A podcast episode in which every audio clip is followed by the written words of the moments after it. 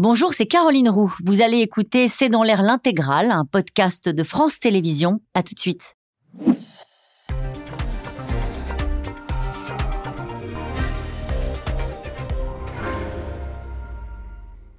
Bonsoir à tous et à tous. Nous attendons vos questions, SMS, Internet et réseaux sociaux pour alimenter notre discussion. Pour une trentaine de départements français, c'est déjà une réalité. Le manque d'eau et les restrictions qui frappent déjà de nombreux territoires. Pour sa première sortie euh, depuis deux mois, Emmanuel Macron s'est emparé du sujet et il nous appelle tous à la sobriété. Dans les Hautes-Alpes, le président a présenté son plan eau pour anticiper euh, sur les futures sécheresses, réutilisation des eaux usées, hausse des tarifs en fonction euh, de la consommation, adaptation des centrales nucléaires au changement climatique. Le sujet, on le sait, suscite déjà des tensions entre notamment les écologistes et les agriculteurs, des tensions qui tournent à l'affrontement, comme on l'a vu ce week-end à Sainte-Soline autour du projet, du projet de stockage artificiel d'eau. Le président a condamné ces milliers de gens qui sont venus pour faire la guerre, ce sont ses mots.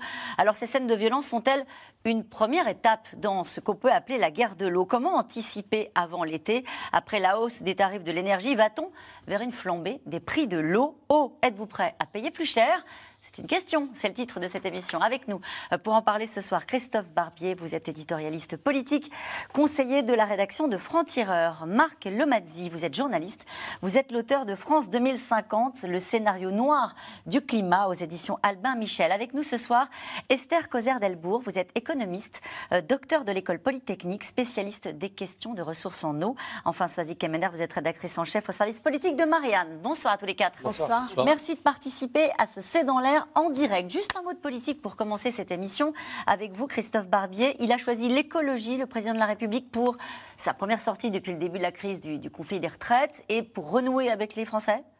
Oui, pour tenter de renouer avec les Français, de tourner la page ou du moins de faire diversion par rapport aux retraites, pour coller à une actualité qui est celle de Sainte-Soline où il y a eu un mélange de radicalité violente, de force de l'ordre contestée et de débat écologique, environnemental et agricole. Donc tout ça faisait un paquet du sujet sur lequel le président pouvait s'exprimer. C'est censé être un des grands thèmes de son quinquennat. C'est un domaine où il a voulu engager un grand ministère de la transition écologique qui part un peu en morceaux. On identifie mal ceux qui s'en occupent, qui s'occupent de quoi?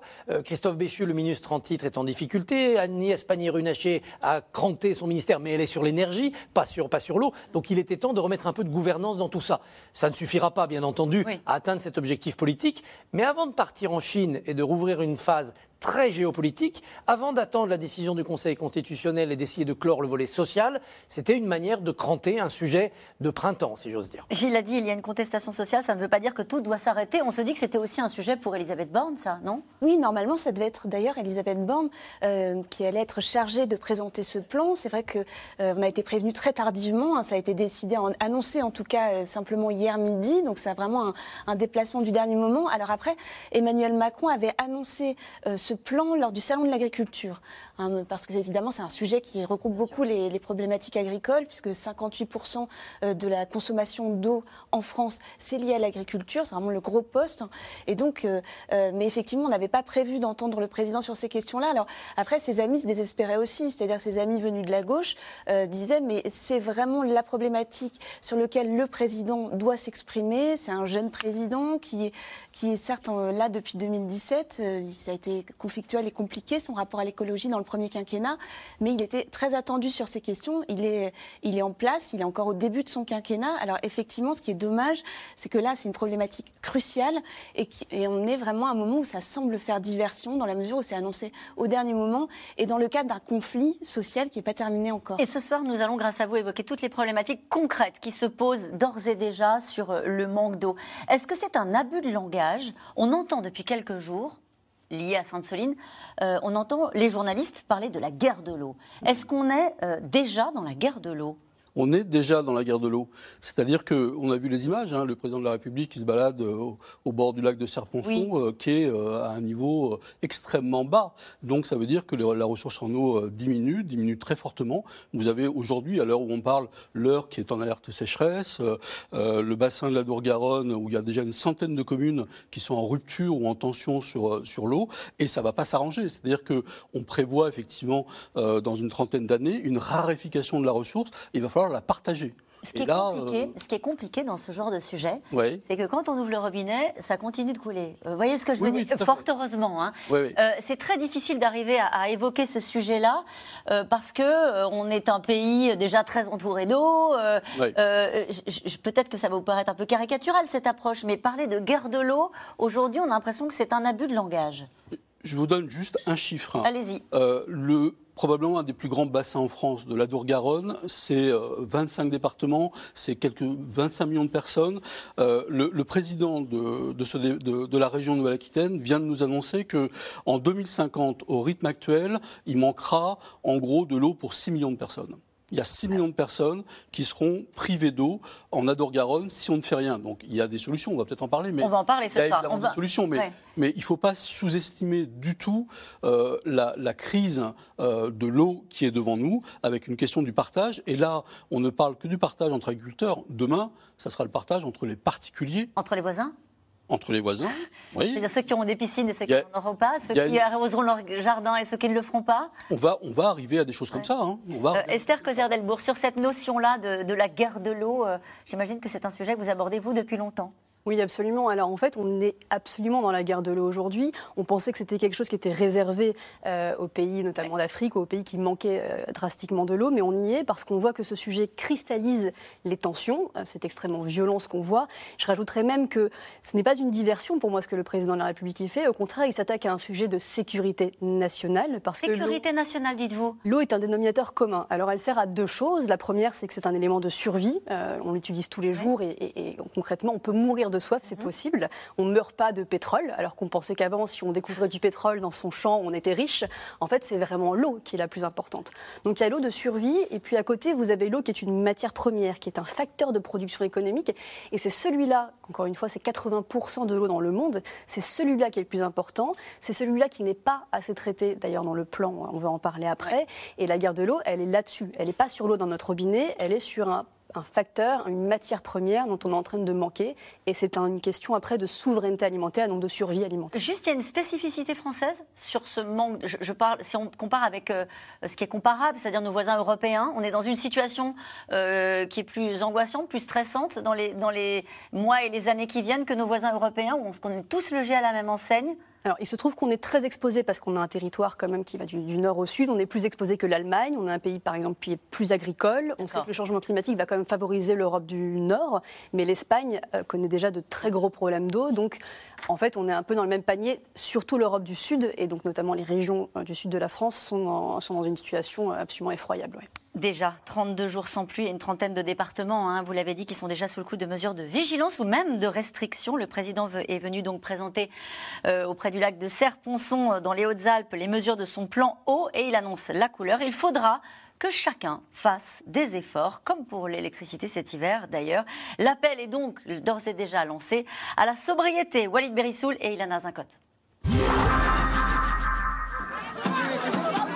Un comité d'accueil au pied des Alpes pour le président de la République.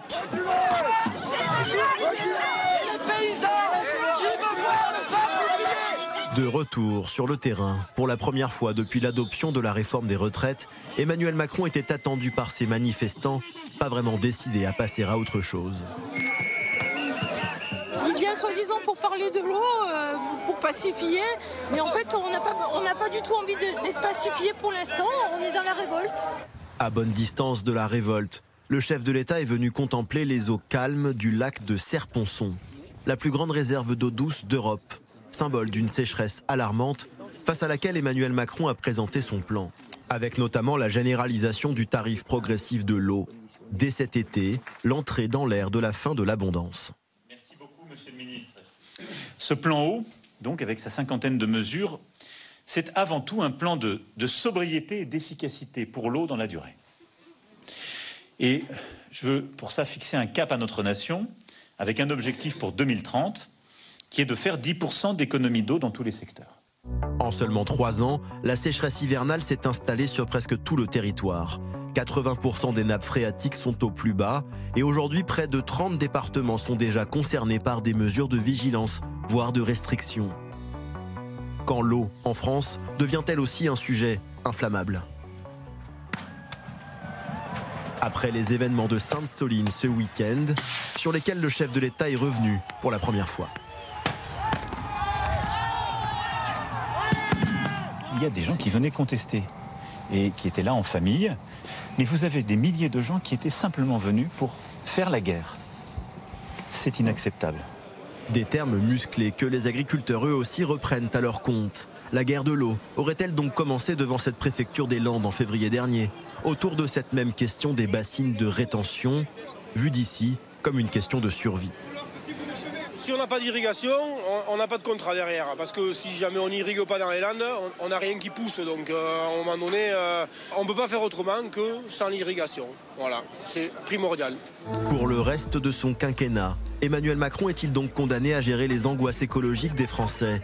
Celles du monde agricole, comme celle de ce jeune activiste du climat au Salon de l'agriculture. Vous avez déjà entendu la démonstration d'une forme de violence civique. Non, il n'y a pas de violence. Pas une... Non, non, c'est pas une violence civique. Vous, venez vous, nous poussez, en fait, vous, nous poussez, vous nous poussez à bout. Monsieur, On a essayé les alertes, la Convention citoyenne pour le climat. Tout, vous êtes illégal, monsieur. Les attentes déçues, malgré le vote de la loi sur les énergies renouvelables ou l'accord historique à l'ONU sur la protection des océans. Les écologistes estiment que le président agit trop peu et trop tard.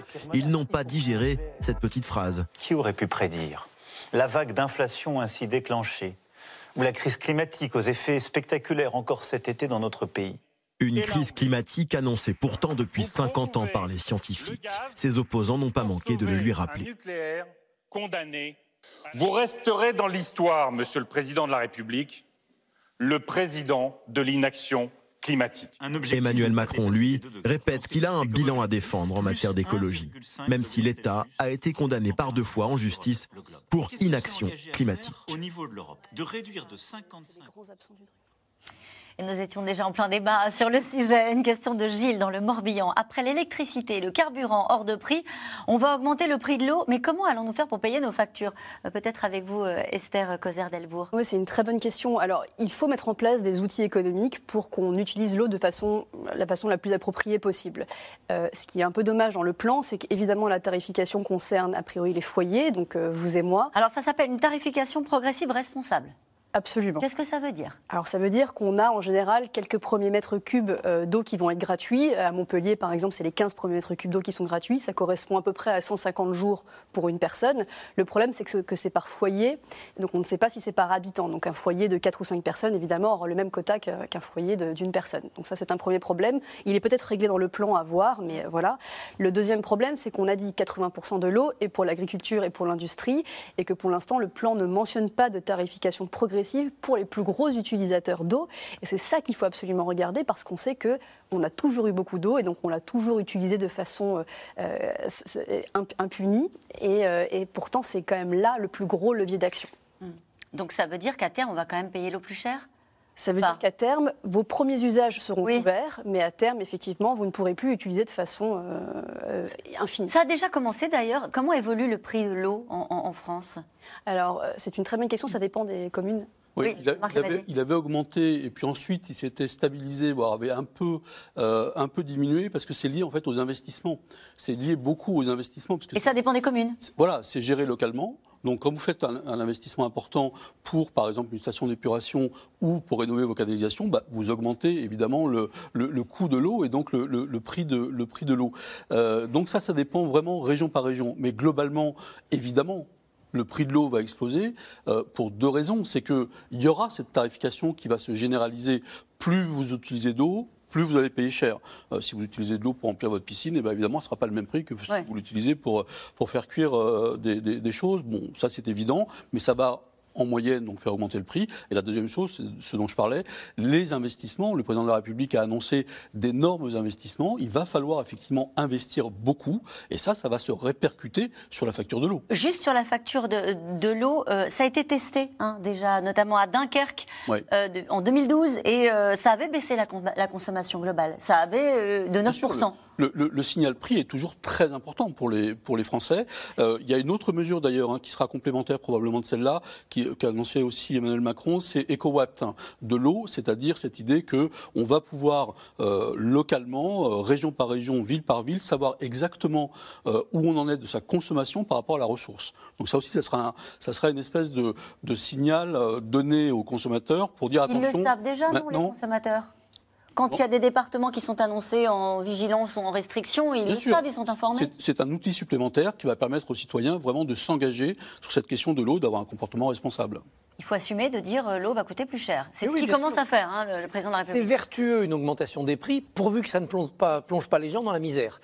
Tout ce qui est rare est cher. Donc tant que c'est pas cher, on- vous ne croyez pas que c'est rare. Donc vous consommez, vous consommez et vous gaspillez. Donc augmenter de manière raisonnée concertée et différenciée selon les statuts sociaux des gens qui consomment le prix de l'eau, c'est bien. Par ailleurs, si ça devient cher et rare, on va peut-être pouvoir faire un vrai investissement, qui est l'investissement pour qu'il n'y ait plus de fuite. Oui, Parce on qu'on va- on va en parler. l'eau. Voilà. Et donc, ça, c'est aux communes qui distribuent l'eau de faire en sorte qu'elle ne se perde pas en route et qu'elle ne soit pas facturée. Mais ça fait partie des mesures qui sont annoncées comme ça dans des plans, et puis après on essaie de les mettre en œuvre. C'est comme les eaux à faible émission. Euh, bon, pour limiter le- les voitures dans les centres-villes, on en a déjà parlé sur ce plateau. Et puis après, on se rend compte que ce sont des usines à gaz. Si on reste sur ce tarif progressif de l'eau, je consomme beaucoup, je paye beaucoup. Est-ce que ça va toucher les entreprises? Est-ce que ça peut toucher les entreprises qui consomment euh, de l'eau? Ou les agriculteurs? Il faudra bien sûr penser, mais de manière différenciée de la consommation des particuliers, euh, une tarification différente pour les entreprises, pour les agriculteurs. Ça ne veut pas dire qu'elles consommeront les entreprises et l'agriculture moins en pourcentage plus tard, parce que c'est prioritaire de se nourrir et de produire. Donc il faut que la part d'eau consommée par l'agriculture augmente, mais qu'en volume, ça baisse. En revanche, il faut faire confiance aussi, mais ce sont des investissements aussi, au progrès technologique. Je ne sais pas combien il faut de, de litres d'eau pour faire un t-shirt, mais c'est ahurissant. Jusqu'à 11 000 litres d'eau pour faire un t-shirt. C'est 11 000 ahurissant pour un t-shirt. Il est absolument anormal qu'on n'ait pas trouvé les progrès technologiques pour pouvoir faire du coton euh, qui pèse euh, 30 grammes avec moins d'eau. La question que je pose peut-être mal, mais euh, est-ce que la priorité, c'est d'abord de demander un effort aux usagers? Quand on voit la part de consommation d'eau qui est attribuée aux usagers, je crois que c'est autour de 20%, c'est ça? En fait, l'idée, euh, l'idée qui est développée, en tout cas euh, à l'Élysée et euh, dans- plus globalement dans la majorité, c'est de dire regardez ce qui s'est passé avec le plan sobriété énergétique. Ouais. Alors, on sait pourquoi les gens ont dépensé euh, moins d'électricité, enfin utilisé moins d'électricité, consommé pardon moins d'é- d'électricité parce qu'ils ont eu peur des coupures. C'est parce que ça coûtait plus cher, mais il y avait aussi ce signal attention, il faut entrer dans la sobriété. Donc l'idée de l'annonce d'Emmanuel Macron, c'est en tout cas ce qui est développé, c'est de dire on donne un signal. Quand le président de la République s'empare d'un sujet, il explique à tout le monde, même si on l'a tous vu dans des reportages, euh, même les gens qui n'ont pas été touchés dans leur village ou dans leur ville cet été, qu'on est en train de changer d'air et en fait on continue l'annonce d'Emmanuel Macron au début de de Conseil des ministres de rentrée, la fin de l'abondance, donc la fin de l'abondance pour l'énergie, la fin de l'abondance aussi pour l'eau. Donc l'idée effectivement c'est que c'est pas les c'est pas les particuliers qui feront changer les choses, mais que globalement, la société pose un nouveau regard sur cette ressource qui est en voie de raréfaction. C'est ça, le, c'est ça l'idée, et que finalement, c'est toujours euh, la, la façon qu'a Emmanuel Macron d'envisager les choses. C'est-à-dire, on n'est pas dans la contrainte, mais on est dans une forte incitation, avec l'espoir qu'évidemment euh, les, les différentes strates de la société, peu à peu, euh, se contaminent dans le dans le désir de de, de, de- de restreindre la, la consommation, avec l'idée que la consommation, que la ressource n'est pas extensible, Oui. et que donc de toute façon, on sera dans, une- dans des restrictions. Et d'ailleurs, cette, cette- vous posiez tout à l'heure la question des piscines, parce qu'il y a- il y a eu, un, il y a eu des, des endroits où d'ailleurs la consommation était restreinte pour certains. Et, certains Et on le verra parce que même dans certains endroits, on le verra tout à l'heure euh, après le deuxième reportage, les piscines sont interdites euh, à la construction. Euh, parmi les mesures qui sont annoncées, vous parliez de la question des fuites. Euh, c'est pas du tout anecdotique en fait. hein. Peut-être je me tourne vers vous sur le la part de- d'eau qu'on perd parce qu'on a des systèmes, des installations qui sont aujourd'hui euh, pas fiables, quoi. qui sont obsolètes, mal entretenus, euh, faute de moyens probablement pour les collectivités locales, mais c'est globalement 20% euh, qui part euh, comme ça dans les, dans, dans, dans les fuites. Ça peut aller jusqu'à euh, un litre sur cinq qui est purement et simplement qui disparaît, qui s'évapore au travers des, des fuites. Donc il faut, il faut évidemment réparer ces fuites, euh, mais il faut que l'État accompagne les collectivités locales parce qu'encore une fois, ce sera des investissements euh, extrêmement, extrêmement importants. Et on a vu euh, passer une carte là où on voit les, les territoires où on perd le, le plus d'eau. Ça, ça veut dire que c'est beaucoup d'argent à investir, quoi. Bien sûr. Ça commence par là. Euh, dans le plan haut, donc la tarification euh, et les- la lutte contre les fuites d'eau et le recyclage. Oui. Alors là, on est très mauvais. Absolument. Oui, on n'est pas très bon, surtout par rapport à nos voisins espagnols. Le recyclage, pour redonner la définition, c'est bien la réutilisation de l'eau dans un même établissement. Donc ça veut dire que l'eau ne sort pas et ne va pas vers une station d'épuration et elle peut être nettoyée selon différentes conditions. Si je prends l'exemple d'un foyer, le recyclage de l'eau, c'est par exemple si vous avez lavé votre salade, vous pouvez réutiliser l'eau pour la mettre dans vos plantes, euh, vous pourrez utiliser l'eau de la douche pour euh, tirer la chasse d'eau, etc. Donc c'est dans le même établissement. Et on peut penser dans une industrie, euh, vous pouvez récupérer les eaux qui ont par exemple servi à refroidir des procédés industriels, vous pouvez la récupérer pour nettoyer vos établissements, etc. Le recyclage, c'est un point local, c'est différent de la réutilisation. Attention à, cette différence. La réutilisation, c'est de l'eau qui passe dans des stations d'épuration et qui ensuite peut servir à un usage différent, délocalisé à plusieurs kilomètres de là. Voilà, donc c'est important de savoir. Donc effectivement, c'est très bien que le recyclage y soit. On a énormément de progrès.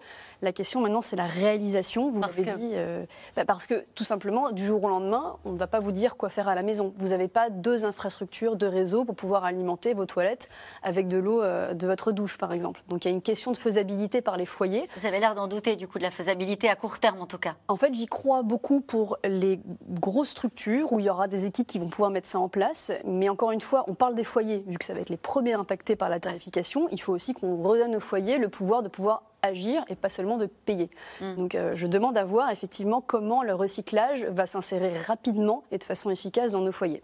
Il y a des endroits où ça se fait depuis toujours et très bien. Il y a des endroits où ça se, ça se fait. Effectivement, en France, ça se fait pas probablement euh, en raison du millefeuille de réglementation euh, euh, qui fait que c'est très difficile de réutiliser l'eau. bon, et moi, je, je suis toujours surpris de, de, voir que dans les bâtiments neufs qui sont construits, ce genre d'équipement n'est pas installé de manière systématique. Réutiliser l'eau de la salle de bain pour les toilettes, ça me paraît le, le, le, le béaba. Mais pour ça, en France, il faut qu'il y ait une réglementation qui oblige les promoteurs à utiliser ce genre de choses. Et donc c'est pour ça que globalement, euh, dans ce plan, il y a évidemment des choses, euh, des choses intéressantes, il y a des signaux forts qui sont lancés, mais en même temps, euh, c'est le en même temps macroniste, c'est-à-dire ou macronien, c'est-à-dire que euh, on laisse beaucoup les gens, bah, au fond, prendre conscience de ce sujet, le prendre à bras le corps, faites des efforts. alors il y en a même qui disent bon bah voilà, quand vous êtes sous votre douche, le temps que l'eau devienne chaude, bah, vous réutilisez l'eau ailleurs. Bon ok, mais c'est pas ça qui fait une politique publique de l'eau. On est dans une situation d'urgence. On a là un plan qui est un plan petit bras. Euh, les objectifs qui sont fixés sont pas des objectifs 10% énormes. de, rétru- de réduction de la consommation? Ça me paraît pas gigantesque quand on sait que les experts nous disent qu'il va y avoir une raréfaction de la ressource entre 10 et 40 et dans certains endroits à 50% Donc diminuer la consommation et en plus on ne parle là que de la consommation des particuliers qui ne représente qu'un quart de la consommation On globale. n'arrive pas tellement à voir ce que ça peut représenter de diminuer la consommation d'eau de 50% dans le fonctionnement d'une commune. Alors d'une commune, alors, Enfin, d'une commune, je ne sais pas d'ailleurs quelle est la bonne échelle, mais euh, d'un foyer, allons-y. bon, un foyer c'est 150 litres d'eau par jour. D'accord Diminuer de, de 10%, ça fait euh, 15 litres, ça fait, euh, vous tirez deux fois la chasse d'eau, vous y êtes. Ah oui. Bon, ce n'est pas du tout, du tout, dans les régions qui sont en tension et qui seront en stress hydrique demain, à la hauteur des enjeux. Vous voyez bien la, la colère des agriculteurs. Ils ont bien compris, les agriculteurs, que la ressource en eau allait être vitale pour leur activité, mais elle va être vitale pour bien d'autres activités. Et là, on est dans un objectif et dans un plan, encore une fois, qui est un plan extrêmement timide. Quand on entend que l'Espagne est à 20% euh, de recyclage de l'eau, l'Italie, pourquoi est-ce que l'Italie est à 10% et nous on est à 1% Ce sont des, des- des infrastructures qui sont dures à mettre en place. Quand, quand on parle de recyclage, euh, vous parliez de la construction des, bâtiments. ce- on ne peut pas le décréter du jour pour le lendemain. On a compris ce que vous nous disiez à l'instant, mais c'est compliqué à mettre en place. C'est pas Que ce très soit pour les foyers, pour les entreprises, C'est pas pour très les compliqué, mais il faut une réglementation Pourquoi ça doit passer par une réglementation? bah, pour les, des, normes, des normes de construction des immeubles, par exemple. hein. Il faut changer les normes de construction des immeubles. Vous mettez le doigt là-dedans, vous allez avoir les promoteurs immobiliers Ouais. qui vont vous dire oui, mais alors ça va renchérir, euh, des questions de compétitivité, c'est encore une réglementation supplémentaire. Bon, donc on, va se lancer dans un débat infini. Euh, Et là, ça vous met en colère? Bah, ça me met en colère parce que tout. Ce qui, non, ce qui, je, je, non, je suis pas en colère, mais, mais euh, euh, on a des rapports. Euh, le, le dernier rapport de Météo France s'appelle ClimSec. Oui. Il date de 2012. Il nous alertait déjà euh, sur la situation de la France euh, dans une dizaine d'années en disant attention, on va vers une catastrophe en matière de ressources de l'eau. Bon, on n'a pas fait grand-chose. Vraiment pas grand-chose. Euh, maintenant, on y est, en quelque sorte, on est au pied du mur, et le président de la République vient et nous annonce, euh, au cours d'une visite qui ressemble quand même à une espèce de visite préfectorale un peu à l'ancienne, il nous annonce deux, trois mesures, bon, dont une mesure technique sur les, sur les, euh, sur les centrales nucléaires, on va recycler, tout ça. Bon, moi, je m'attendais plutôt à une espèce de quand même euh, de, de- de- de mobilisation et d'état d'urgence. Parce qu'on y est, plan c'est ça que vous voulez dire, parce Oui, qu'on y est, on en y fait. est dans la crise. hein. C'est-à-dire qu'à chaque fois qu'on parle de ces sujets-là, on dit bon, 2050, 2100. Là, vous dites non, en fait, c'est déjà dès cet été, dès maintenant. Bien sûr, les, les experts nous disent on ne va pas assez fort et on ne va pas assez vite. Là, ça va pas fort et ça va pas vite. Hmm. Plan petit bras. Christophe Barbier. Plan petit bras parce que ça correspond à une forme d'improvisation dans l'entre-deux-tours de la campagne présidentielle l'an dernier, puis à un manque d'incarnation et de, vision. C'est un président qui, depuis le début de son premier mandat, a du mal avec cette vision écologique. Il a commencé avec Nicolas Hulot, qui portait une légitimité populaire sur ces sujets-là. Ça s'est très très mal passé. Et depuis, il n'y a plus véritablement d'embrayage. Par ailleurs, l'écologie politique dans ce pays a choisi la voie de l'opposition à ce président, et même pour certains d'une opposition radicale. Donc évidemment, ça favorise pas une sorte d'union nationale sur ces, sur ces sujets. Finalement, le président n'est à l'aise que quand on est dans une situation de crise et d'urgence. Parce que là, il sait prendre des mesures plus globales, plus drastiques, souvent difficiles pour les Français, mais les Français l'acceptent parce qu'ils ont compris qu'on était en situation Oui, mais de là, on a l'air de dire qu'on y est. l'électricité cet, euh, cet été, On- cet il- hiver. il- ce qu'on entendait à l'instant, c'est qu'en fait, l'urgence, elle est déjà là. Oui, mais elle n'est pas encore tout à fait perçue par les Français. On a des signes, des incendies par là, des, Ouais. des lacs en effet très bas. Mais comme vous le disiez, on ouvre le robinet, ça coule. Et la facture ne flambe pas complètement. C'est pour ça que même si ça apparaît brutal, archaïque et un peu stupide, fonctionner par la dissuasion au tarif, c'est ce qui est le plus efficace. Je peux vous dire que si la chasse d'eau coûte très cher demain, avant de la tirer, beaucoup de gens réfléchiront. Le tout, c'est que ça ne crée pas une inégalité sociale drastique entre ceux qui s'en fichent parce qu'ils ont de quoi payer, donc euh, la chasse d'eau, la piscine, c'est quand on veut, et ceux qui seront à compter goutte à goutte. Mais c'est inévitable, ça. C'est pas inévitable si on réfléchit bien à ces tarifs progressifs, si on fait des aides par défiscalisation sur des équipements plus modernes, de recyclage ou d'économie d'eau. Euh, on peut mettre des types de robinets ou des types de, de pommeaux de douche qui permettent, sans avoir l'impression de consommer moins d'eau, d'en consommer vraiment. Aidons les gens à s'équiper ainsi en fonction de leurs revenus pour qu'ils fassent des économies financées par la collectivité. On l'a fait sur le changement de fenêtre. On pourrait le faire sur le changement des équipements aquatiques. Esther. Euh, alors déjà effectivement il y a quelque chose, c'est qu'on a réussi sur l'énergie, on avait très peur de ne pas passer l'hiver, et avec des mesures quand même qui ne nous ont pas euh, privés de notre confort. Et on un a hiver doux. Oui, c'est surtout ça. Et un hiver doux, je suis d'accord. On a quand même réussi à passer l'hiver, et c'est important à savoir. La deuxième chose, c'est que pour élargir le débat, on parle beaucoup euh, de l'eau du robinet, mais si je reviens à ces fameux 80% qui sont pour l'agriculture et pour l'industrie, on a parlé aujourd'hui que la consommation en France euh, moyenne par jour, c'est 150 litres. Si vous prenez en fait l'ensemble de votre consommation en eau, de votre empreinte eau, au même titre que l'empreinte Empreinte carbone, carbone, ouais. vous êtes plutôt à 3000 ou 4000 litres d'eau parce que réfléchissez à ce que vous avez déjeuné aujourd'hui, ce que vous allez dîner ce soir. Il y aura peut-être de la viande, du vin, euh, du blé, etc. Tout ça, ça a demandé des ressources et euh, de surcroît des ressources peut-être qui viennent de l'étranger si, euh, si, vous, si ce que vous consommez a été importé. Donc en fait, quand vous regardez ça à l'échelle du globe, les pays sont tous interdépendants sur leurs ressources en eau. Nous dépendons aujourd'hui des ressources en eau du Maroc, du Brésil, du Pérou, de la Chine, de l'Inde, etc. Comme eux, ils dépendent aussi de nos ressources.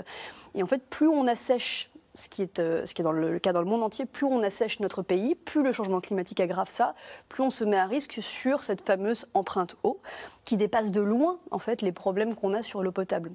Donc il va falloir répondre à ces besoins. L'agriculture a besoin d'eau, certes, euh, mais il faut l'utiliser mieux et il faut effectivement la tarifier mieux parce que si on arrête de produire en France, on ira simplement acheter à l'étranger, donc on ira assécher ailleurs. Le, problème, c'est qu'on a le sentiment d'avoir déjà assez peu de prise sur ce qui se passe chez nous. Donc, du coup, sur ce s'il faut qu'on ait le souci de ce qui peut se passer euh, au Maroc ou dans des pays que vous citiez à l'instant, ça donne le sentiment parfois d'un combat trop difficile à mener. Vous voyez ce que je veux dire? Sans être euh, euh, démobiliser les gens qui nous regardent, mais euh, C'est le problème du on changement. a l'impression d'être face à un mur. Bien sûr, mais la tarification est intéressante parce que plutôt que d'aller tarifier l'eau du robinet, pourquoi est-ce qu'on n'imposerait pas peut-être une taxe eau sur les produits les plus hydrovores euh, pour arrêter de consommer? Qui sont par exemple? Et, bah, par exemple, je les adore, mais les avocats euh, qui viennent du Pérou ou de Mexique sont, des, sont des, des puits à eau et on assèche ces pays-là alors que potentiellement on pourrait s'en passer une partie de l'année et de fait diminuer notre empreinte eau. Ça veut dire taxer davantage, par exemple, les avocats? L'eau n'a jamais été prise en compte comme un facteur de production, donc elle est Jamais. gratuite. Donc on regarde le CO2, on a réussi à le réguler, enfin, avec ses défauts, mais on, ré- on régule, on régule le travail qui est payé, euh, etc. Pourquoi est-ce qu'on ne paye pas l'eau lorsqu'elle est utilisée comme matière première?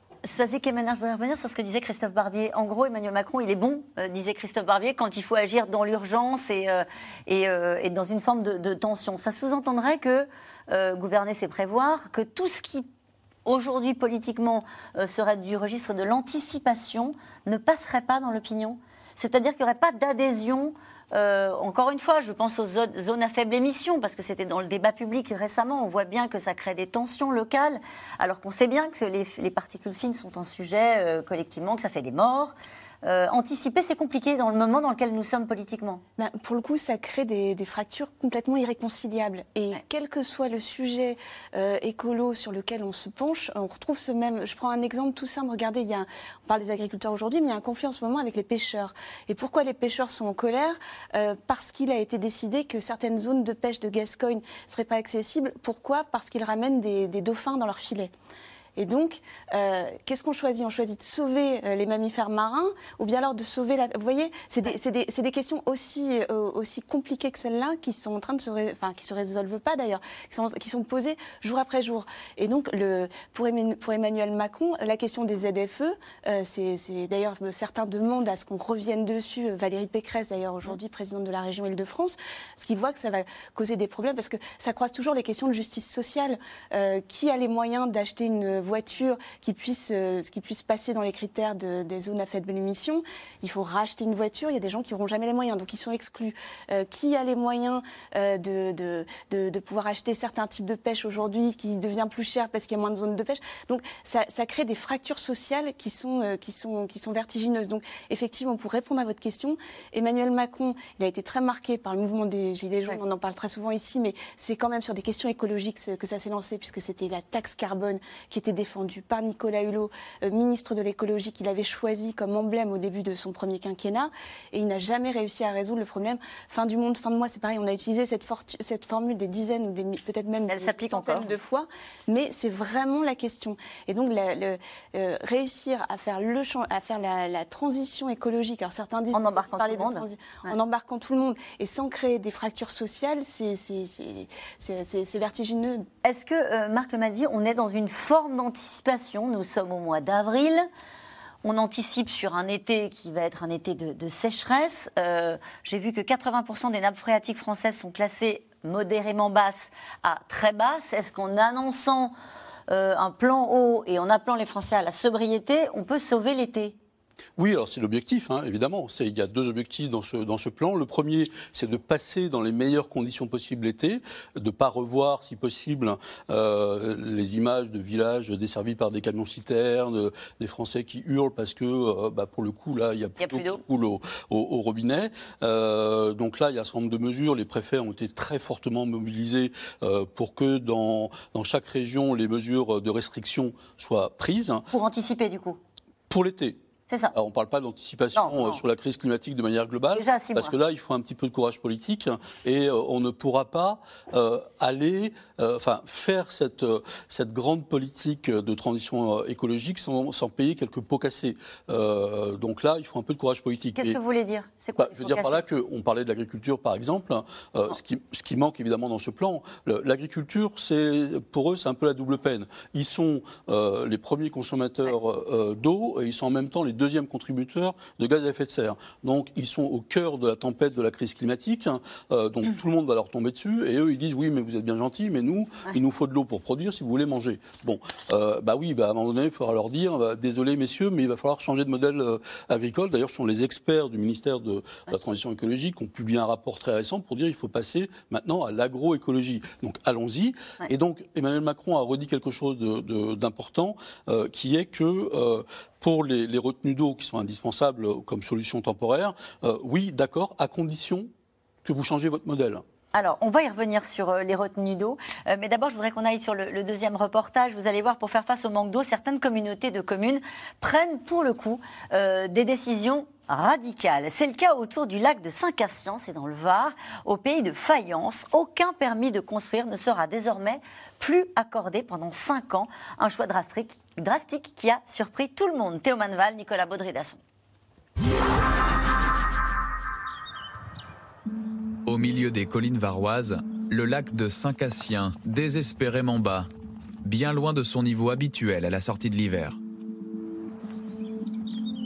René Hugo est un enfant du pays. À 77 ans, le maire de Seillan s'inquiète de ce deuxième hiver de suite de sécheresse intense. Alors il y a quelques semaines, la décision s'est imposée, interdire les permis de construire dans les neuf communes du secteur. Cet été, vous savez, nous allons être confrontés, s'il n'y a pas de pluie, à une diminution encore importante des débits des sources. Et la, la quantité produite sera insuffisante par rapport aux besoins de la population. Et ça nous oblige à avoir euh, une autre vision de la gestion de l'eau. Dans la mairie du village, pourtant, les demandes pour de nouvelles maisons arrivent toujours. Pas facile d'expliquer à ceux qui voudraient s'installer que la porte leur est fermée, pas assez d'eau à partager. Essayant n'est déjà plus une exception. Depuis son annonce, d'autres villages ont à leur tour interdit les constructions, en Ardèche ou dans l'Hérault. On est obligé, c'est impératif. On n'a plus le choix. On, pensait que euh, le climat, euh, c'était euh, son évolution, c'était quelque chose d'un peu lointain. Et du coup, on a été rattrapé. Je crois que c'est ça surtout. Et ce, rattrapage qui arrive brutalement nous, nous oblige à prendre conscience et à- et à agir. Prise de conscience brutale. Pour le secteur du bâtiment, la décision l'est tout autant. Arrivée par surprise avec l'impression de servir de bouc émissaire à des élus qui n'auraient pas suffisamment entretenu leur réseau d'assainissement. On a appris comme tout le monde sur, par voie de presse et euh, sans aucune concertation. On sait très bien qu'il y a des problèmes d'alimentation d'eau euh, compte tenu de, de la sécheresse, encore une fois, mais euh, il aurait fallu anticiper un petit peu et faire des travaux de- de- d'amélioration de, réseau. Ben, il y a 20% d'eau qui part dans la nature. hein. Voilà. Dans le Var, le bâtiment pèse 23 000 emplois, dont les 10 salariés de l'entreprise de Nicolas Puginier. Alors c'est une rénovation complète de la maison. Ici par exemple une ouverture et une extension. Lui ne s'inquiète pas seulement du gel des permis de construire, mais aussi des restrictions d'eau déjà annoncées pour l'été sur les chantiers qui resteront autorisés. Vous voyez là, on a fait une, une extension tout en béton. Je consomme à peu près pour faire 10 mètres cubes de béton euh, 2000 litres d'eau. Et les 10 mètres cubes, je les fais dans la journée. Donc avec des restrictions à 200 litres jour, euh, je ne peux pas travailler. Voilà.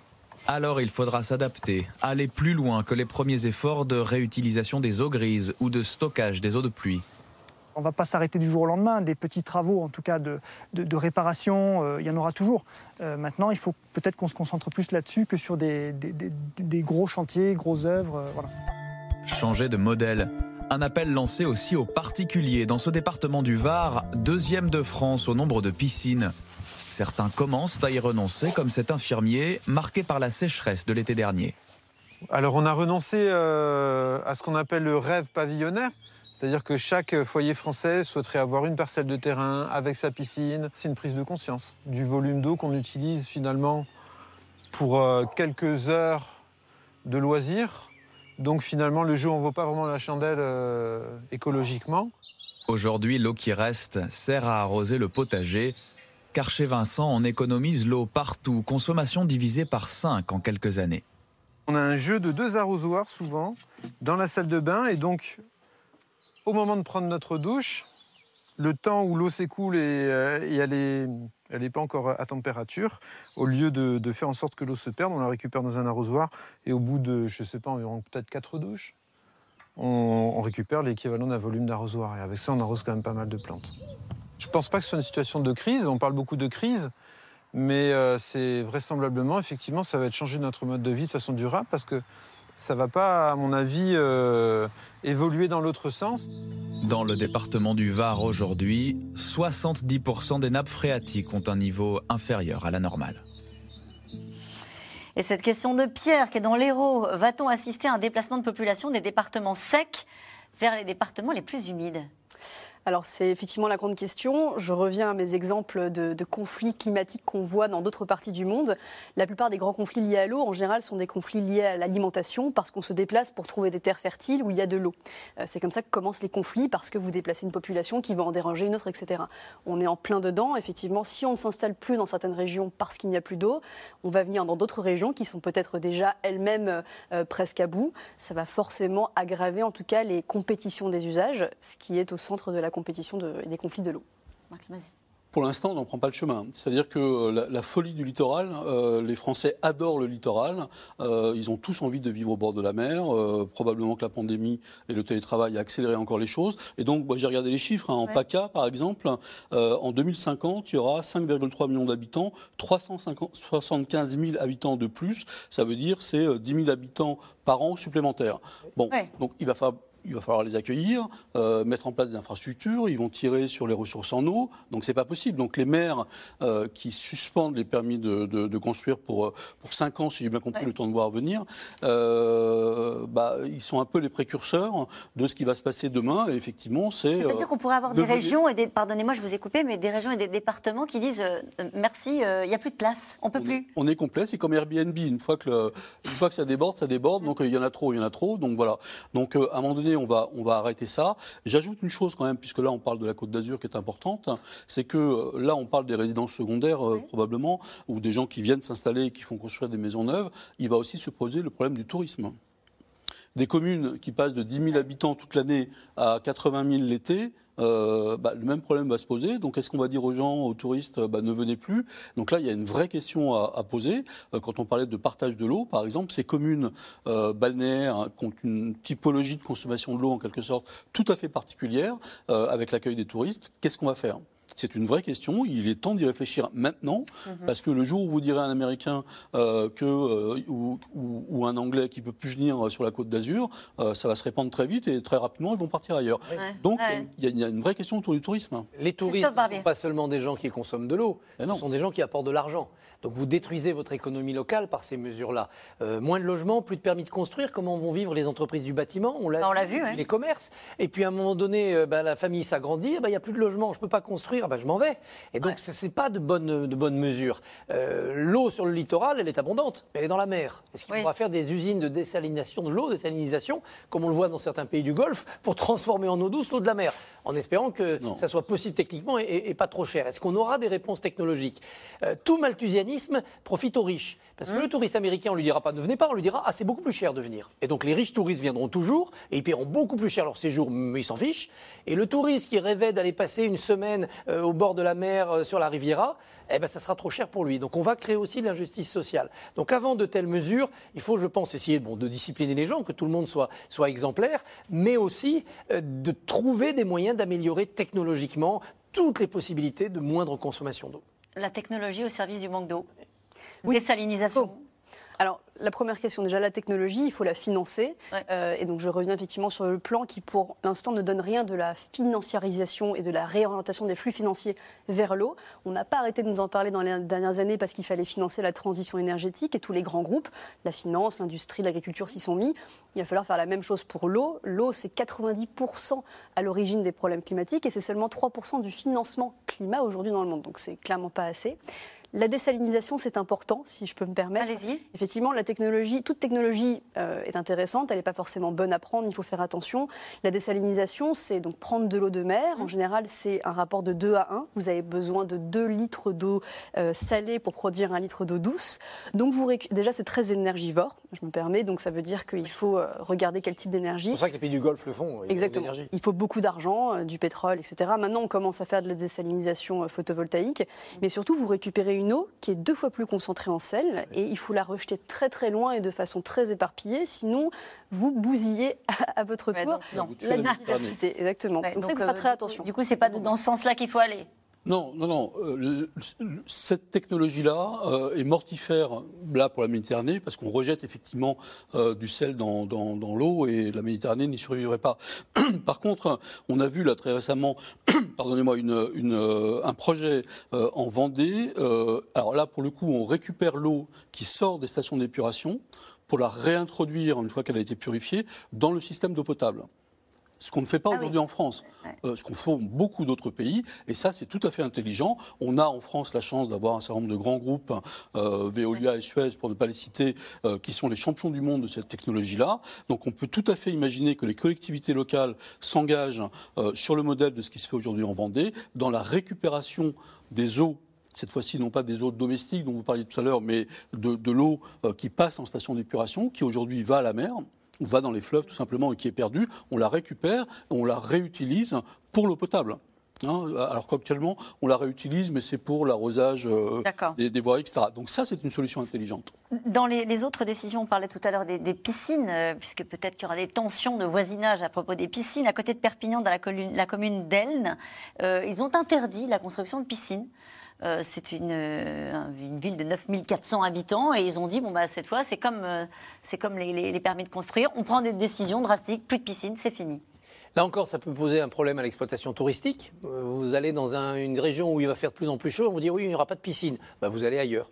On pourrait peut-être remplir les piscines avec de l'eau de mer. Là, Ouais. vous êtes d'accord Oui. L'eau de mer dans les Ça se fait, ça se fait, ça se déjà. fait. En Grèce, Oui, beaucoup. bonne Ça. Ça pourrait, être, ça pourrait être très populaire aussi. Ouais. On parlait des, des piscines et vous me parliez des baignoires. Alors, Hein Interdire les baignoires. Les piscines, alors les piscines, c'est un des outils. Euh, il ne faut pas forcément taper uniquement sur les piscines, mais euh, c'est un des outils auxquels il faut faire attention. Peut-être dans des moments de sécheresse, ne pas en construire de nouvelles, ne pas les, les- les- les remplir à nouveau, ça paraît du bon sens. Euh, mais bon, il faut faire attention effectivement parce que euh, les piscines, on disait que c'était à peu près euh, 50 000 litres euh, par an. Euh, une baignoire, c'est 150 litres si on commence à tout regarder, euh, pas pour un bain pour une personne. Donc si on ajoute, en fait, si on fait des petits calculs rapidement, effectivement, on se retrouve à, à trouver des empreintes eau un petit peu délirantes partout. Donc attention à taper sur les bons usages. Oui, attention aux, aux faux symboles, qui, aux, aux symboles qui sont des fausses mesures. Oui, absolument. Ouais, D'accord. Euh, le vrai dossier, vous l'avez dit les uns les autres, c'est l'agriculture. Euh, il faut passer à l'agro-agriculture, c'est ce qu'a dit visiblement le, le président, en échange des, des autorisations pour euh, ce que a- certains appellent les méga-bassines, Hmm. euh, les stockages d'eau pour euh, qu'on fait l'hiver en, pom- en pompant dans les nappes phréatiques pour garder de l'eau pour arroser lorsqu'il n'y en a plus. Euh, les agriculteurs sont prêts à cette transition-là, ils le savent qu'ils doivent changer leur modèle. J'en suis pas persuadé. Ah bon? J'en suis pas persuadé. En tous les cas, pas tous. C'est-à-dire que non. Alors, le président de la République n'a pas prononcé le mot de, de- de- d'agroécologie, si je me trompe pas. Euh, ce qu'il a dit simplement, c'est qu'à partir de maintenant, toute nouvelle retenue, toute nouvelle bassine qui sera construite devra être conditionnée à une modification du modèle euh, euh, agricole, diminution des pesticides, plantation de haies, euh, on, on- on diminue les labours de manière à laisser les sols euh, respirer, etc. Ok, la- le problème, c'est que en même temps où lui, au lac de Serponçon, il disait ça, euh, son ministre de l'Agriculture, lui, euh, Ouais. qui était à Angers devant la FNSEA, lui disait il n'est pas question de réduire euh, l'utilisation de, l'eau par l'agriculture. Et donc Ah oui. il donnait des gages aux agriculteurs. Donc on est là encore dans le en même temps, c'est-à-dire on va essayer de faire évoluer ce modèle, mais en même temps on ne veut pas froisser la FNSEA et donc on ne va pas forcer les agriculteurs à y aller. Or, encore une fois, ce que nous disent les experts, c'est qu'il n'y aura pas d'eau pour tout le monde d'ici une trentaine d'années. Donc ça veut dire qu'il va falloir trouver et inventer, et pour le coup la technologie est importante, une agriculture qui soit moins consommatrice d'eau. On sait faire ou pas? Il y en a qui savent faire. On sait Il faire. y a des modèles? On sait faire, mais je vous donne un seul exemple de, de, de frein, encore une fois. On sait faire, par exemple, de, la, de la, euh, ce qu'on appelle de l'édition génomique. C'est-à-dire, on travaille sur les génomes de la plante Mmh. pour trouver des plantes qui sont moins consommatrices d'eau et qui résistent à. Bon, malheureusement, dès que vous dites génomique, tout le monde dit OGM. Ouais. L'Europe s'est emparée de ce sujet, elle a dit OGM, pas question. Et donc, on a, alors que ce ne sont pas des OGM, c'est pas de la manipulation génétique, on passe pas bon. Euh, mais on a là une solution qui peut être une solution intéressante, mais qui est bloquée parce qu'il y a un débat sur euh, la manipulation génétique. Typiquement le genre de sujet où il faudrait y aller et on peut pas y aller parce qu'il y a un débat. Et en plus, sur ce sujet-là, ça veut dire qu'il faut y aller à 27 euh, Christophe Barbier Ah, sur la plupart de ces sujets, oui. Des sujets, quand on parle d'agriculture un accord européen, y Ouais. compris sur des sujets de monétisation de l'eau et d'em- et d'empreinte eau, comme on a su le faire d'ailleurs sur, sur le carbone, non sans difficulté. L'exemple viendra peut-être aussi d'ailleurs, hein, dans des contrées encore plus exposées que nous. L'Inde est en train d'essayer d'impulser un remplacement lent du riz par le millet. qui est beaucoup moins consommateur d'eau et qui est tout aussi euh, euh, nutritif. Donc c'est là aussi qu'on trouvera de, de grand, à grand avenir. Dans l'agriculture française, il va de soi qu'il faudra changer les méthodes et aussi les produits. Ça veut dire quoi? On va devoir se passer de quoi? Bah, ça veut dire qu'on devra peut-être avoir moins de maïs. On a compris sur les avocats. Euh, les écologistes poussent le sorgho, pourquoi pas Il faut regarder si c'est une possibilité pour le bétail et pour l'homme. Il y a des, il y a des possibilités. Il faut Mais depuis le temps qu'on le dit, il n'y en a pas qui ont pris les deux, enfin je veux dire, qui ont embrassé cette transition-là et qui, euh, qui sont euh, des moteurs de cette... Bien sûr. Oui. Et vous avez un débat, en fait, aujourd'hui en France, entre des- une agriculture locale, euh, assez peu productive, euh, très écologiste, très écologique Ouais. effectivement, euh, mais qui rompt avec un autre modèle, qui est le modèle qu'on connaît en France, Productiviste. productiviste, qu'on connaît en France depuis la Seconde Guerre mondiale, euh, avec là des rendements extrêmement importants, euh, une rentabilité extrêmement importante, une part à l'exportation extrêmement... Et des prix bas. Et des prix bas. euh, et tout ça fait qu'on est dans un système où vous allez devoir dire aux gens, si on change de modèle agricole, il va falloir augmenter le prix dans les rayons de vos supermarchés. Ça, ils ne peuvent pas l'entendre en ce moment, ça, alors que les prix dans l'alimentation ont augmenté de 15%. C'est pour ça que je dis qu'on ne s'en sortira pas s'il n'y a pas un peu de courage politique, de dire aux citoyens français, qui à mon avis sont pas, sont pas hostiles à, cette, Mm. à s'engager dans cette réflexion, qui est changeons très largement nos modes de vie pour s'adapter à ce qui nous attend de manière certaine, d'après ce que nous disent les, Ouais. les climatologues, les hydrologues, euh, etc., les géologues, etc. Changeons notre modèle de, de- de- de consommation et de production de manière à pouvoir être résilient euh, à un horizon qui n'est pas si lointain, mais il faut du Alors, courage politique. Du courage politique pour les uns et de la radicalité euh, pour les autres. C'est une des illustrations euh, de ce qu'on a appelé depuis le début de l'émission de la guerre de l'eau. À Sainte-Soline, ce qui s'est passé illustre la façon dont certains groupes de militants veulent maintenant euh, conduire le combat écolo. Inacceptable, a dit aujourd'hui Emmanuel Macron, qui dénonce ces milliers de gens venus pour faire la guerre. Ce sont les mots qu'il a utilisés. Juliette Ballon et Nicolas Baudry-Dasson. C'était samedi dernier. Le rassemblement interdit contre les méga-bassines à Sainte-Soline tourne à l'affrontement. Quelques jours plus tard, restent les questions. Qui sont ces activistes violents? La stratégie des gendarmes était-elle la bonne? Mais ces dernières heures, une polémique sur les blessés enfle particulièrement. Les secours ont-ils été empêchés d'intervenir à temps? Je trouve ça ahurissant. Je trouve ça ahurissant. Considérer que des gendarmes vont s'opposer à des, à des secours, mais c'est même plus qu'indécent.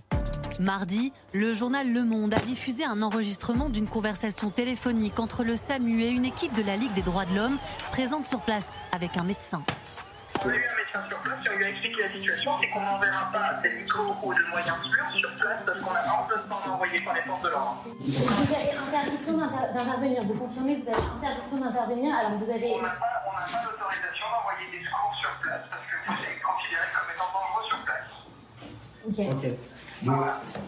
Mais si ça l'est pas, la même assistance à personne en danger. Rendre secours en sécurité également. On peut pas, nous, malheureusement, on n'a pas autorisation de les envoyer comme ça. Nécessité de sécuriser les lieux face à des affrontements violents selon la préfecture, alors que des témoins affirment le contraire. Les familles des deux manifestants grièvement blessés ont porté plainte pour tentative de meurtre. Le pronostic vital de l'un d'entre eux est toujours engagé. Ma conviction et surtout la conviction de mes clients, c'est la conviction des évidences. Euh, un pronostic vital engagé, des armes de guerre utilisées, un déploiement massif de la force et pas de prise en charge euh, médicale dans les temps, de façon immédiate et comme il aurait fallu. Une enquête a été confiée à l'inspection générale de la gendarmerie, mais la polémique devient politique. Dans quel pays, après avoir mis deux manifestants dans le coma, toute la chaîne de commandement ne s'interroge pas sur la méthode de maintien de l'ordre? Non, monsieur le sénateur. Les secours n'ont pas été empêchés par les forces de l'ordre. Je sais que ça vous ferait plaisir de penser que les gendarmes souhaitent la mort des gens, mais ce n'est pas le cas. La veille, à l'Assemblée nationale, un hommage a été rendu aux forces de l'ordre. Nous leur devons un hommage républicain pour leur dire que sans eux, la République ne tiendrait pas. Comme Gérald Darmanin, Éric Ciotti et tout le banc de la droite exigent des sanctions contre les groupes de manifestants les plus radicaux. Il faut des actes, il faut des actes concrets. Ces individus, ces milices d'extrême gauche sont connus. Il faut aujourd'hui les éradiquer. Il faut changer de cadre. Mardi, Gérald Darmanin a annoncé la dissolution du collectif Les Soulèvements de la Terre, dans le viseur du gouvernement depuis plusieurs mois. Créé en 2021 par des anciens zadistes de Notre-Dame-des-Landes, il regroupe des écologistes proches de l'activiste suédois Andreas Malm, partisan d'une politique climatique révolutionnaire. À partir de maintenant, et d'ailleurs on aurait dû le faire depuis bien longtemps, n'importe quelle tentative pour limiter significativement la crise devra détrôner la classe dirigeante avec une force et une résolution dans la confrontation supérieure à tout ce que nous avons pu connaître ou imaginer. En réponse à la dissolution de leur groupe, les soulèvements de la Terre se défendent sur Twitter. Leur réseau est un mouvement de colère générale. Nous sommes bien curieux de voir ce que représenterait la dissolution d'une coalition qui regroupe des dizaines de collectifs locaux, fermes, sections syndicales, ONG à travers le pays. Les soulèvements de la Terre appellent à des rassemblements ce soir devant les préfectures. Objectif soutenir tous les blessés de Sainte-Soline, mais aussi le mouvement contre la réforme des retraites. Il y a une crainte sur ce qui peut se passer ce soir devant 90 préfectures, Christophe Barbier? Oui, même si l'émiettement d'une telle euh, manifestation comme cela euh, diminue le, le, risque a priori. Maintenant, on a vu depuis les Gilets jaunes, mais encore très récemment, que s'en prendre aux bâtiments publics, mairie, la mairie de Bordeaux, préfecture, devenait un rituel aussi de ces actions, radicales, qui cherchent à la fois du spectaculaire, une porte de mairie qui brûle, ou bien un tableau dans un musée sur lequel on va jeter de la, de la purée, qu'un signe politique très fort, c'est-à-dire on s'en prend à l'État. C'est-à-dire que pour changer le modèle économique, capitaliste, productiviste qui est contesté, bah, il faut maintenant, comme on l'a entendu dans l'extrait du, leader suédois, s'en prendre à la classe dirigeante, donc à l'État. Il faut faire tomber les institutions pour que ce combat écologique, de révolution écologique, euh, l'emporte. Mmh. Marc Lemazy oui, alors effectivement, le, ça c'est le nouveau philosophe de l'écologie radicale, Andreas Malm, mmh. hein, qui est un Suédois, un chercheur euh, suédois. Sa théorie, c'est que euh, il n'y a pas de, euh, vous pouvez pas avoir Martin Luther King sans euh, sans les, les, les, Black Panthers. Vous pouvez pas avoir l'ANC Nelson Mandela sans les, les, groupes clandestins qui ont fait tomber le, le, et qui ont provoqué des attentats, etc. Donc, il peut pas y avoir d'un côté les, gentils écolos pacifistes sans les méchants Black Blocs, les deux vont de pair, c'est un même mouvement, et c'est effectivement ce qu'on voit, ce qu'on voit à l'œuvre euh, à Sainte-Soline, ce qu'on a vu à, l'œuvre à, Notre-Dame-des-Landes. Ceci dit, euh, ceci dit, même euh, s'il y a dissolution, ce qui semble effectivement juridiquement un petit peu compliqué, mais même s'il y a dissolution, il y a quand même derrière tout ça une montée de la radicalité, notamment de la jeunesse, euh, sur cette base écologique liée à l'urgence écologique. Et donc, on n'arrêtera pas. C'est une espèce de mai 68 rampant. On n'arrêtera pas, euh, même en, en, en, essayant de durcir le ton euh, contre ces black blocs. Effectivement, la violence, et, la violence ne peut pas être légitime. elle l'est aux yeux de. Il n'y a aucune cause qui justifie ces violences-là. C'est ce que dit le ministre de l'Intérieur. La jeunesse dont on parle là est arrivée à un point tel d'exaspération face à ce qu'elle considère être de l'inaction politique face à l'urgence dont on parlait tout à l'heure. Euh, et il n'y a eu aucun mot de, la part du président de la République qui laisse penser qu'il va, il va tout à coup nous sortir un immense plan euh, d'adaptation euh, tel que le souhaitent ces, écologistes. Et donc ça va continuer à, forcer, à bouger du côté de la jeunesse hein, très fort. Esther Coser-Delbourg, je voudrais avoir votre sentiment justement sur ce qui s'est passé à Sainte-Soline et plus généralement sur ce qui est raconté là, c'est-à-dire une radicalisation des mouvements écolos qui disent de toute façon on n'attend plus les plans, les énièmes plans de l'eau, etc. Maintenant, on passe à une action violente. Alors, en tant qu'économiste, c'est compliqué de, commenter l'actualité politique. Ce qui est sûr, c'est que bon, les violences sont condamnables, mais on voit ici une détresse économique réelle des agriculteurs, qui, de certains agriculteurs, qui ne savent pas demain comment est-ce qu'ils pourront mmh. vivre. Et ça, un économiste ne peut pas nier. Donc, il faut trouver une solution. Maintenant, peut-être que c'est intéressant, et là, je, je, donne le point de vue des hydrologues, que de rappeler qu'une bassine, méga bassine, ne collecte pas l'eau de pluie, mais uniquement l'eau des nappes phréatiques non, parce que euh, je voulais vous poser cette question de Philippe dans le Rhône, qui, juste pour que vous lui répondiez. Y a-t-il des études indépendantes euh, qui expliquent sans polémique l'impact des bassines sur l'environnement? Alors, l'étude du BRGM, qui est à l'origine et qui, dont les, dont les C'est qui le BRGM alors le, alors, le Bureau de recherche géographique minière, si je ne dis pas n'importe quoi, et je m'excuse si jamais j'ai... biologique. On vous pardonne. C'est le bureau de recherche géologique et Géologique. Géologie minière. Moi, euh, à- eux, ils ont eux-mêmes dit qu'effectivement le rapport avait été détourné. Déjà, il, se, il était complètement, euh, euh, enfin je veux dire indépendant, et il se basait sur des études de 2000, des données de 2000 à 2010, sans prendre en compte les effets du changement climatique. Et donc aujourd'hui, ce rapport ne peut pas aujourd'hui veut dire valider dans un contexte de changement climatique ces méga-bassines. Mais il disait quoi ce rapport? Alors, il disait qu'en fait, si on avait utilisé des méga-bassines à l'époque dans les conditions qu'on a connues, alors peut-être que oui, on aurait pu éviter euh, 20%, je crois, ou 30% de prélèvements en moins dans les nappes phréatiques euh, pendant l'été. Donc, il dit qu'à un moment donné, ça aurait pu marcher, mais c'était uniquement ça qu'il disait. Aujourd'hui, je rappelle encore, parce qu'il y a encore de la confusion, euh, ce n'est pas de l'eau de pluie qu'on capte, qui serait potentiellement une bonne chose, c'est les nappes phréatiques, qui sont des recharges d'eau extrêmement précieuses, qu'on a toujours pillées à un rythme plus rapide qu'elles ne pouvaient se renouveler. Et donc l'idée d'aller les, les puiser et les épuiser encore plus, alors qu'avec le changement climatique, elles ne se rechargent plus, c'est une aberration hydrologique. Donc, et en plus, je rajoute à cela le fait qu'elles ne seront accessibles qu'à une toute petite partie des agriculteurs, en général ceux qui effectivement sont inscrits à une coopérative agricole sur des grosses productions. Là, Emmanuel Macron n'a pas tourné le dos du, du coup à ces, à ces euh, méga bassines. Absolument pas. Il faut des solutions de captage des, des eaux de pluie, il faut des solutions peut-être de plus micro-bassines localisées, etc. Mais on ne peut pas aujourd'hui valider le, pro- le pro- le programme des méga-bassines tel qu'il est aujourd'hui. Pourtant, il l'a été dans le programme de Macron, euh, ce qui effectivement ne- ne- ne- n'annonce pas des belles choses à venir, aussi bien pour les grands agriculteurs que pour les petits. Je voudrais juste préciser que sur ce projet-là, comme sur Notre-Dame-des-Landes, il y avait eu une concertation locale. On dit toujours le problème, ce sont des décisions qui viennent d'en haut, et c'est pour ça que ça ne passe pas. Là, on avait essayé de, de- de concerter entre les agriculteurs et les écologistes, sans succès. Oui, et puis on a, on a profondément changé d'époque. C'est-à-dire que euh, on le, le collectif dont on parle, euh, il a été créé en 2021, c'est tout proche. Euh, il y a eu les manifestations pour le climat, donc les jeunes se sont mobilisés pacifiquement tous les vendredis. Ça n'a pas donné grand-chose.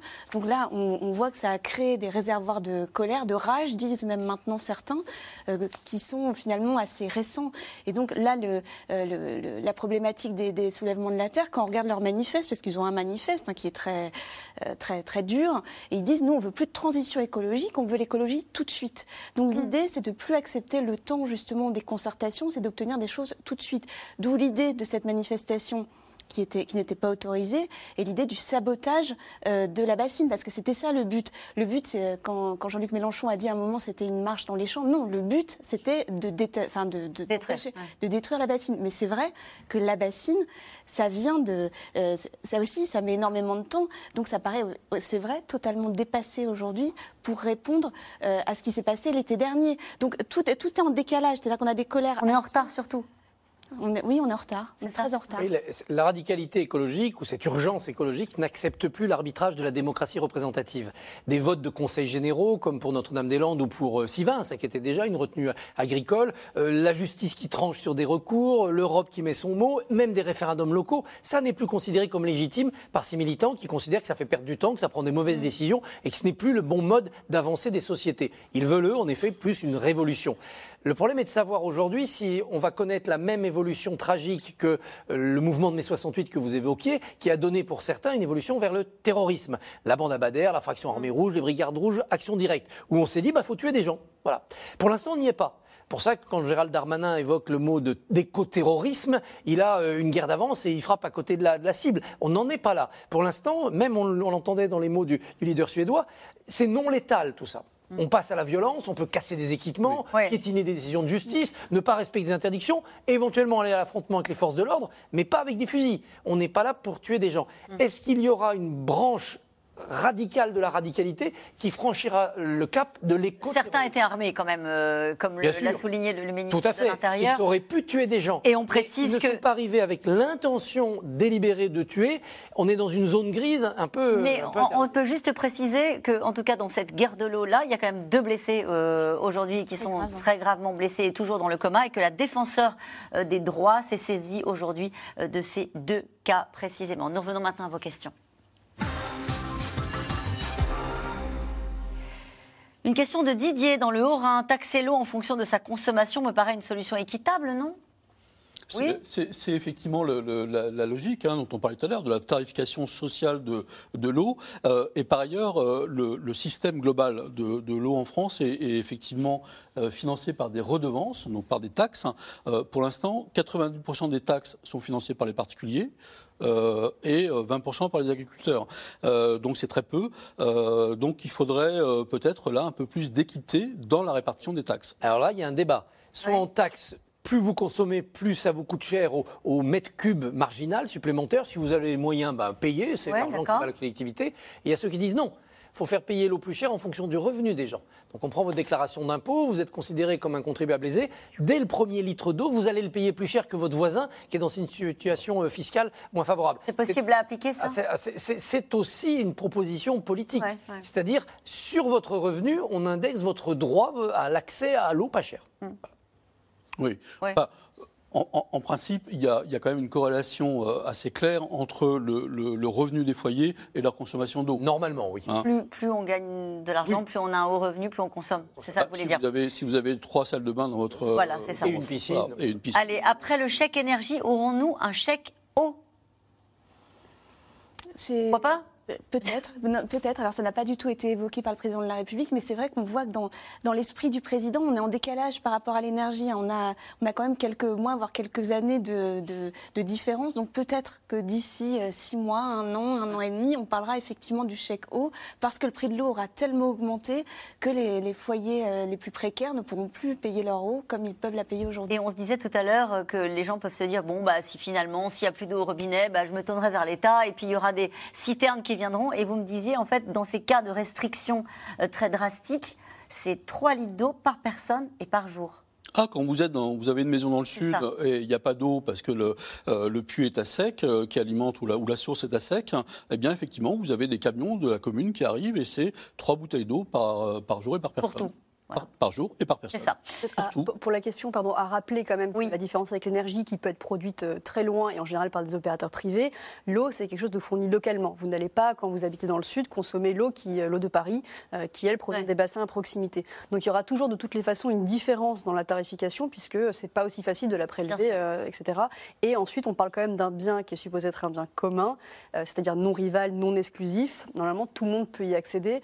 Donc le chèque eau effectivement serait polémique en tout cas d'un point de vue économique parce que ça voudrait dire qu'on est vraiment tombé pour nos besoins primaires dans un bien économique. Et alors là, euh, autant j'en ai parlé pour l'agriculture et l'industrie, autant je m'avancerai absolument pas là-dessus pour les foyers. Une question de Christophe dans le Loir-et-Cher. Une France surendettée, des communes peu aidées, comment payer la nécessaire rénovation des canalisations qui fuient? Vous disiez tout à l'heure, il faut de l'ambition, il faut un grand plan, euh, c'est vrai? C'est pas une dépense, c'est un investissement. Donc on emprunte, on fait les travaux. Évidemment, ça fait monter le prix de l'eau, mais à long terme, bah, ça veut dire d'abord que vous avez de l'eau pour, plus de monde, puisque vous avez moins gaspillé, et vous pouvez penser que vous pourrez faire baisser le prix de l'eau une fois que votre équipement aura été amorti. On peut, pardon, on peut aussi imaginer que effectivement, ce sont des, des- des- des dossiers locaux. On peut imaginer de, de- de- de confier ça euh, sous forme de concession à long terme à des entreprises privées qui vont se charger euh, en, en- en échange de la concession de l'entretien, évidemment, ce qui se passe déjà largement aujourd'hui. On peut peut-être euh, essayer dans les endroits, je crois qu'il y a des points noirs en France, dans ces points Au noirs, moins commencer par là. revoir, revoir les contrats pour être sûr que quand il s'agit d'opérateurs privés, euh, eh bien, ils fassent les investissements nécessaires et quand il s'agit d'opérateurs publics, de, de régie de l'eau, elles soient accompagnées, aidées, euh, effectivement. Pourquoi ne pas interdire la semence de maïs dans les zones pauvres en eau? Question de Pierre en Gironde. Euh, alors déjà, c'est très long à faire. On ne change pas de culture du jour au lendemain, même s'il faut qu'on revoie notre modèle euh, productif, comme on l'a dit tout à l'heure. Euh, les maïs semences, évidemment, sont le- au centre de tout parce que elles vont, non seulement c'est très irrigué, mais en plus, en général, elles vont servir des biens qui vont être exportés à l'étranger. Donc c'est d'autres personnes dans d'autres pays qui vont bénéficier de notre eau. Euh, encore une fois, il faut accompagner ces agriculteurs, il faut voir quoi leur proposer à, leur- à la place, quels investissements. Voilà, c'est long. L'accompagnement des agriculteurs faisait partie des mesures évoquées par le plan. Une question, une dernière question de Chantal à Paris. L'eau en France va-t-elle devenir une ressource rare, donc un produit de luxe Elle l'est déjà. Elle est Ouais. déjà une ressource rare, elle n'est pas encore un produit de luxe, c'est pas encore le, le parfum qu'on achète à plusieurs dizaines d'euros, mais elle l'est depuis longtemps. hein. Jean de Florette nous le rappelle. Euh, Manon des Sources, c'est déjà le problème de la rareté de l'eau. hein. Merci de finir sur Manon des Sources. Bonne émission à vous. Demain, vous retrouvez Axel de Tarlet pour un nouveau C'est dans l'air. Rendez-vous dès 17h30. Belle soirée.